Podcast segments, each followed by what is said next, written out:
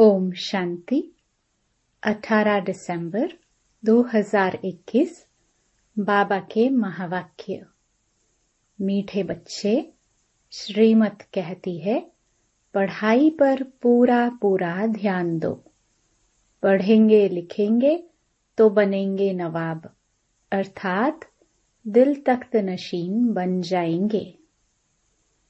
प्रश्न सर्विस की वृद्धि न होने का कारण क्या है? उत्तर, अगर सर्विस करने वाले बच्चों में देह अभिमान आ जाता है, थोड़ी भी सर्विस की और नशा चढ़ गया कि मैंने फलाने को ज्ञान दिया तो सर्विस वृद्धि को नहीं पा सकेगी। बच्चे यह भूल जाते हैं कि इनको बाबा ने टच किया है। देह अभिमान ही सर्विस को बढ़ने नहीं देता। इसलिए बाबा बार बार युक्ति बताते हैं कि देही अभिमानी भव। गीत, हमें उन राहों पर चलना है। ओम शांति। एक है सदैव परम धाम में रहने वाला, ऊँचे ते ऊँचा बाप। उस शिव बाबा के नीचे विष्णु का चित्र है। अभी तुम जानते हो कि हमको शिव बाबा विष्णुपुरी का मालिक बना रहे हैं। विष्णु अर्थात लक्ष्मी नारायण। इन दो का कंबाइंड रूप है विष्णु। यह हमारा एम ऑब्जेक्ट है। किसको भी समझाने के लिए। बुद्धि में रहना चाहिए कि बाबा है निराकार। फिर हमको कैसे पढ़ाए, इसलिए ब्रह्मा का चित्र दिखाया है।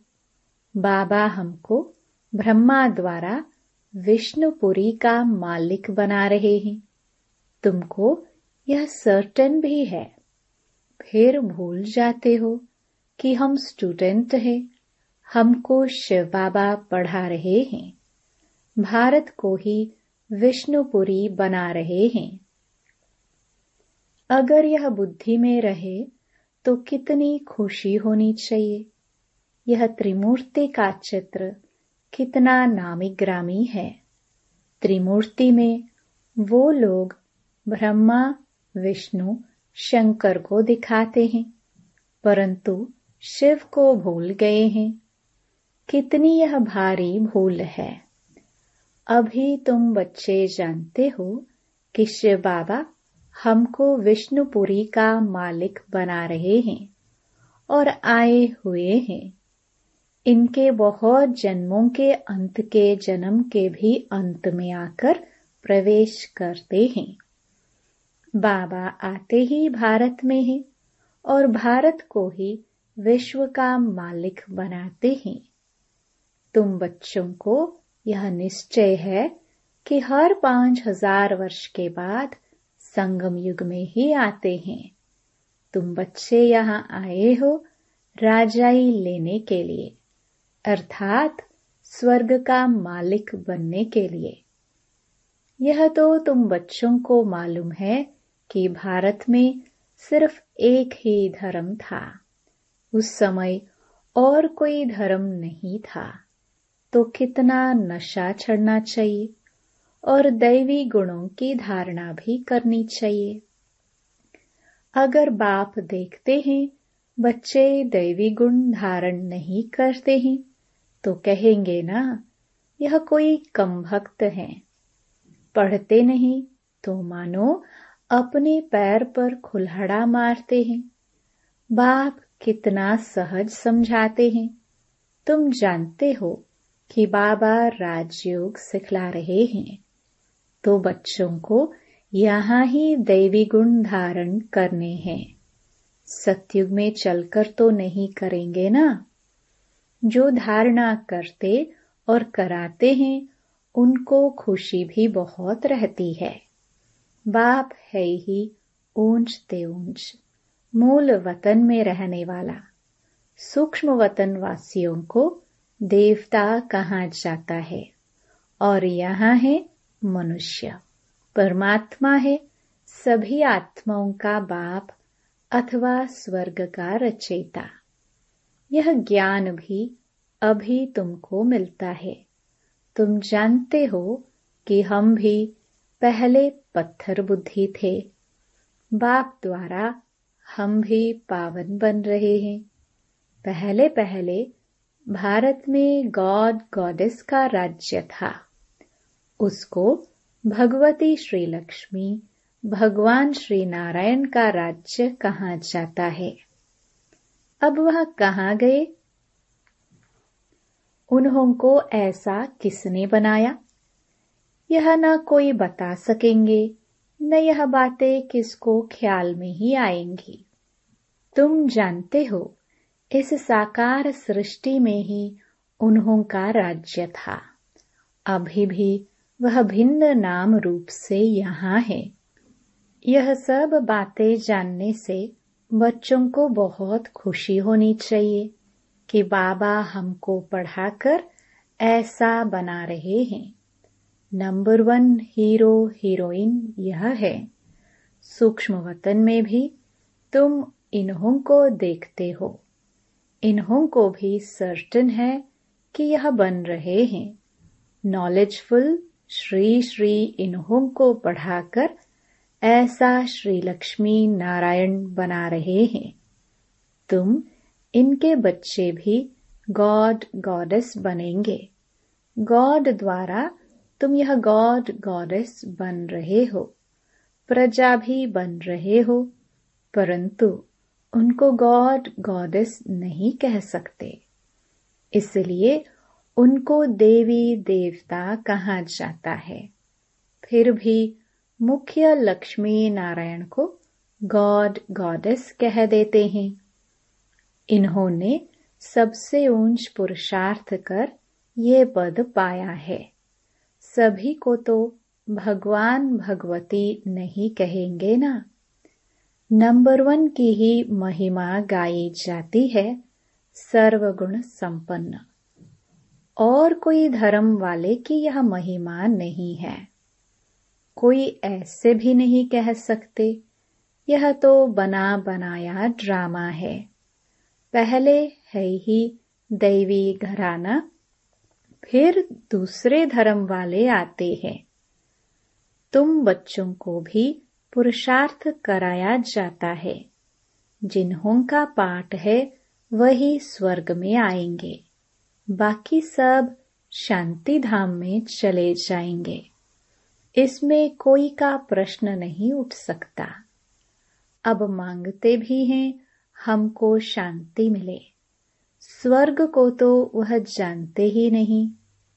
तो बाबा उन्हों की आश पूर्ण कर देते हैं और भारतवासी स्वर्ग को याद करते हैं।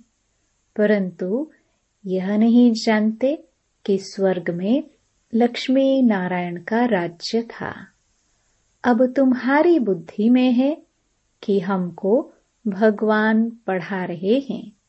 भगवान भगवती बनाने के लिए। फॉरेन वाले तो शांति धाम को स्वर्ग समझते हैं। समझते हैं, गॉड फादर वहाँ रहते हैं। तुम जानते हो, हेवन अलग है, शांति धाम अलग है। तुम ही हेवन में आते हो। पहले शांति धाम, फिर सुख धाम फिर दुख धाम फिर शांति धाम में जाना है। यह खेल बना हुआ है। सब आत्माएँ सत्युग में आए, यह हो नहीं सकता। यह वैरायटी धर्मों वाला सृष्टि चक्र है। पहले सूर्यवंशी, फिर दूसरे धर्म आते हैं। इस ड्रामा में फ़र्क नहीं पड़ सकता। वही हिस्ट्री ज्योग्राफी फिर रिपीट होती है। परंतु कैसे रिपीट होती है, यह आकर जानना चाहिए। सत्युग में तुम्हारा राज्य था। अब फिर सत्युग में जाने के लिए तुम्हारा कल्प पहले वाला पुरुषार्थ चल रहा है। तुम बच्चे हर एक धर्म के आदि मध्य अंत को जानते हो। क्रिश्चियन धर्म कब स्थापन होता है? कैसे होता है? कैसे वृद्धि को पाता है? यह झाड़ में साफ़ दिखाया हुआ है कि नए नए जो आते हैं, उनकी कैसे टाल टालियाँ निकलती हैं? उनके कितने पत्ते होंगे? बहुत थोड़े। प्रजापिता ब्रह्मा को ग्रेट ग्रेट ग्रैंडफादर कहा जाता है। पहले है देवी देवता धर्म, फिर और बिरादरियाँ निकलती हैं।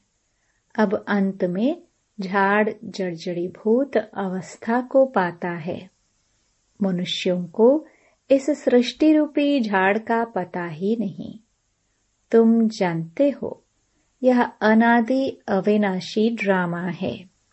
इसमें एक सेकंड का भी फ़र्क नहीं पड़ सकता। इस झाड़ की आयु भी एक्यूरेट है। यह मनुष्य सृष्टि रूपी बेहद का नाटक है। यहाँ हम आते हैं पाठ बचाने। यह ज्ञान बाबा ही समझाते हैं।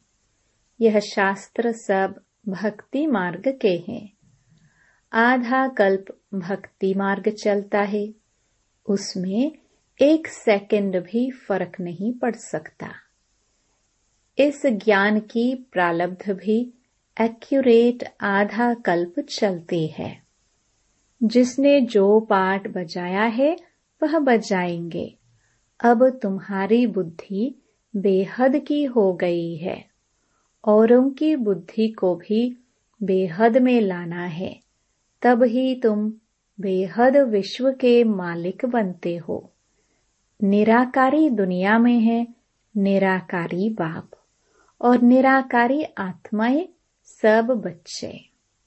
सूक्ष्म वतन का पाठ तो बहुत थोड़े समय का है। अब इस साकारी दुनिया में सबसे नंबर वन सुप्रीम कौन है? लक्ष्मी नारायण। सुप्रीम बाप ही सुप्रीम धर्म की स्थापना करते हैं। और कोई भी धर्म को तुम सुप्रीम नहीं कह सकते हो। अभी तो सभी तमो प्रधान है। एक बाप ही है जो एवर प्योर है, एवर सुप्रीम है। बाकी सबको सतो रजो तमो में आना है। अब तो तमो प्रधान दुनिया का विनाश होना ही है। इन आँखों से जो कुछ देखते हो, सब विनाश होने वाला है। अब नया मकान बनता है तो पुराना खत्म करना ही पड़ता है। तुम बच्चे नई दुनिया का साक्षात्कार भी करते हो। अब पुरानी से दिल हटानी है। गीत है ना? जाग सजनिया जाग। बाप तुमको अर्थ समझाते हैं कि बच्चे, अब नई दुनिया स्थापन हो रही है। तो अब तुम्हारी बुद्धि में स्मृति आ गई है कि हमारा इस ड्रामा में अविनाशी पार्ट है। हमको फिर भी आना है। आदि से अंत तक तुम्हारा ही पाठ है। आधा कल्प के बाद और टाल टालियाँ भी निकलती ही रहती हैं। जब टालियाँ निकालना बंद हो जाएँगी, तब समझना कि वहाँ से आना बंद है। फिर यहाँ से जाना शुरू हो जाएगा। फिर यह सब इतने आत्माएँ कहा जाएँगी? यह तुम बच्चे जानते हो। सत्युग में बहुत थोड़े मनुष्य होंगे। एक बिरादरी की फिर कितनी वृद्धि होती है? कितना बड़ा झाड़ होता है? अभी सभी तमो प्रधान मनुष्यों का नाटक है, अथवा कांटों का जंगल है। यह मनुष्य सृष्टि झाड़ एकदम विनाश नहीं हो जाता है। भल कितने भी तूफ़ान आए परंतु एकदम विनाश नहीं होता है। परिवर्तन ज़रूर होता है। अब तुम बच्चे कांटून से फूल बन रहे हो। यह बात भी जब धंधा दोरी में जाते हैं तो भूल जाते हैं। जिनको धारणा होती है, वह सारा दिन विचार सागन मंथन करते रहते हैं कि कैसे हम सर्विस करें अथवा कांटों को फूल बनाए। बाप सबसे बड़ा धर्मात्मा है, जो साधुओं का भी उद्धार करने वाला है। बाप जब तक साकार में ना आए तो मनुष्यों का उद्धार कैसे हो? बाकी प्रेरणा से थोड़े ही होगा। तो बाबा आकर सारा ज्ञान देकर तुमको त्रिकालदर्शी बनाते हैं। तो तुम बच्चों को कितना नशा रहना चाहिए? बाबा बहुत युक्तियाँ बताते हैं कि ऐसी ऐसी सर्विस करेंगे तो बहुतों का कल्याण होगा। बाप को याद करो तो विकर्म विनाश हो जाएँगे। और चक्र को याद करो तो चक्रवर्ती राजा बन जाएँगे। औरों को भी बनाते जाओ। जैसे पढ़ाई से मनुष्य बारिस्टर बन जाते हैं, तुम मनुष्य से देवता बन जाते हो। बाबा कहते हैं, अगर आप समान नहीं बनाते तो गोया सर्विसेबल नहीं बने हो। सर्विस किसकी छिपी नहीं रह सकती। तुम्हारा भी अंत में प्रभाव निकलेगा। अभी तो बच्चों की अवस्था नीचे ऊपर होती रहती है। कुछ परीक्षाएँ आती हैं तो बच्चे मुरझा जाते हैं। तुमको भी फील होता होगा कि आज हमारी अवस्था याद में टिकती नहीं है। दिशाएँ तो बदलती रहती है ना? बृहस्पति की दशा उतरती है तो एकदम नीचे गिरा देती है। बीमारी भी कर्म भोग है जो सर्विस नहीं कर सकते। अभूल तो अंत में ही बनेंगे। परंतु सदैव यह नशा रहना चाहिए कि हमको परमपिता परमात्मा पढ़ा रहे हैं, भगवान भगवती बनाने के लिए। अभी अगर फेल हुए तो कल्प कल्पांतर तुम्हारा ऐसा पाठ हो जाएगा। बाबा भी साक्षी होकर देख रहे हैं और अपने को भी देखना है कि हम क्या सर्विस करते हैं। कभी कभी माया बच्चों को थप्पड़ लगा देती है। श्रीमत पर न चलने के कारण माया मार मार कर मुर्दा बना देती है।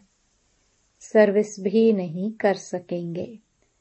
नहीं तो देख भी रहे हो कि माताएँ कितनी सर्विस करती हैं। कोई कोई तो देह अभिमान में आकर कहते हैं, हमने इनको ज्ञान दिया। यह भूल जाते हैं कि बाबा ने इनको टच किया है, बच्चों का नाम बाला करने के लिए। देह अभिमान होने के कारण जो सर्विस होनी चाहिए, वह नहीं हो पाती है। फिर कहते हैं, बाबा, भूल हो गई। बाबा ने समझाया है। बड़े आदमियों को बहुत युक्ति से समझाना है। उन्हों से ही आवाज़ निकलेगा और वाह वाह होगी। परंतु बच्चों को अर्जुन योग की पावर धरनी है। अब बाबा आकर पुरुषार्थ करवाते हैं। फिर भी तकदीर में नहीं है तो श्रीमत पर चलते ही नहीं है। पढ़ेंगे, लिखेंगे तो बनेंगे नवाब और बाबा की दिल पर छड़ेंगे। देखो, सब बच्चे बाबा को बुलाते हैं। क्यों? वह बाप भी बच्चों की दिल पर छड़ा हुआ है। बाप ने सर्विस कर बच्चों को कितना गुलगुल बना दिया है। सर्विस करना तो फ़र्ज़ है। मैगजीन में लिख सकते हो। फलाना मरा नथिंग न्यू इस ड्रामा के राज को ब्राह्मण समझ सकते हैं। शूद्र को कुछ भी नहीं समझ सकते हैं। उनको तो संशय आता रहेगा। मैगजीन से भी तुम समझा सकते हो। वह लेंगे, पढ़ेंगे, अगर नहीं समझ में आया तो फेंक देंगे। अगर किसकी तकदीर में नहीं है तो तदबीर क्या करेंगे? फिर जरा भी धारणा नहीं कर पाते हैं। तो दिल भी नहीं होगी कि ऐसे को यह मंत्र देवे। इसको कहा जाता है महामंत्र? मन मनाभव। अच्छा अगर खुद नहीं याद करते हैं तो दूसरों का तो कल्याण करो। घर घर में यह पैगाम दो कि बाप कहते हैं, मुझे याद करो। पतित पावन, मैं ही हूँ। सर्विस के लिए माथा फिरना चाहिए। अच्छा मीठे मीठे सिखिलदे बच्चों प्रति मात पिता बाप दादा का याद प्यार और गुड मॉर्निंग रूहानी बाप की रूहानी बच्चों को नमस्ते।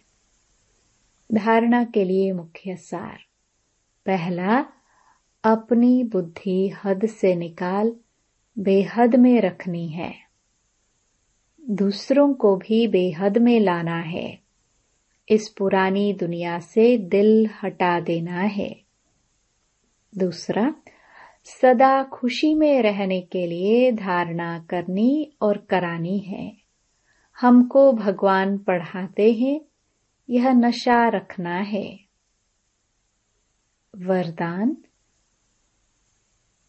तपस्या द्वारा अपने विकर्मों व तमोगुण के संस्कारों को भस्म करने वाले तपस्वी मूर्त भव जैसे अभी ईश्वरीय पालना का कर्तव्य चल रहा है, ऐसे लास्ट में तपस्या द्वारा अपने विकर्मों और हर आत्मा के तमोगुणी संस्कार व प्रकृति के तमोगुण को भस्म करने का कर्तव्य चलना है। इसके लिए सदा एक स्थिति के आसन पर स्थित हो, अपने तपस्वी रूप का प्रत्यक्ष करो। आपकी हर कर्मेंद्रिय से देह अभिमान का त्याग और आत्म अभिमानी बनने की तपस्या प्रत्यक्ष रूप में दिखाई दे। स्लोगन, संस्कारों की टक्कर से बचने के लिए बालक और मालिकपन का बैलेंस रखो। ओम शांति। इस पॉडकास्ट को सुनने के लिए धन्यवाद। आने वाले एपिसोड्स को सुनना जारी रखने के लिए शो को फॉलो या सब्सक्राइब करें।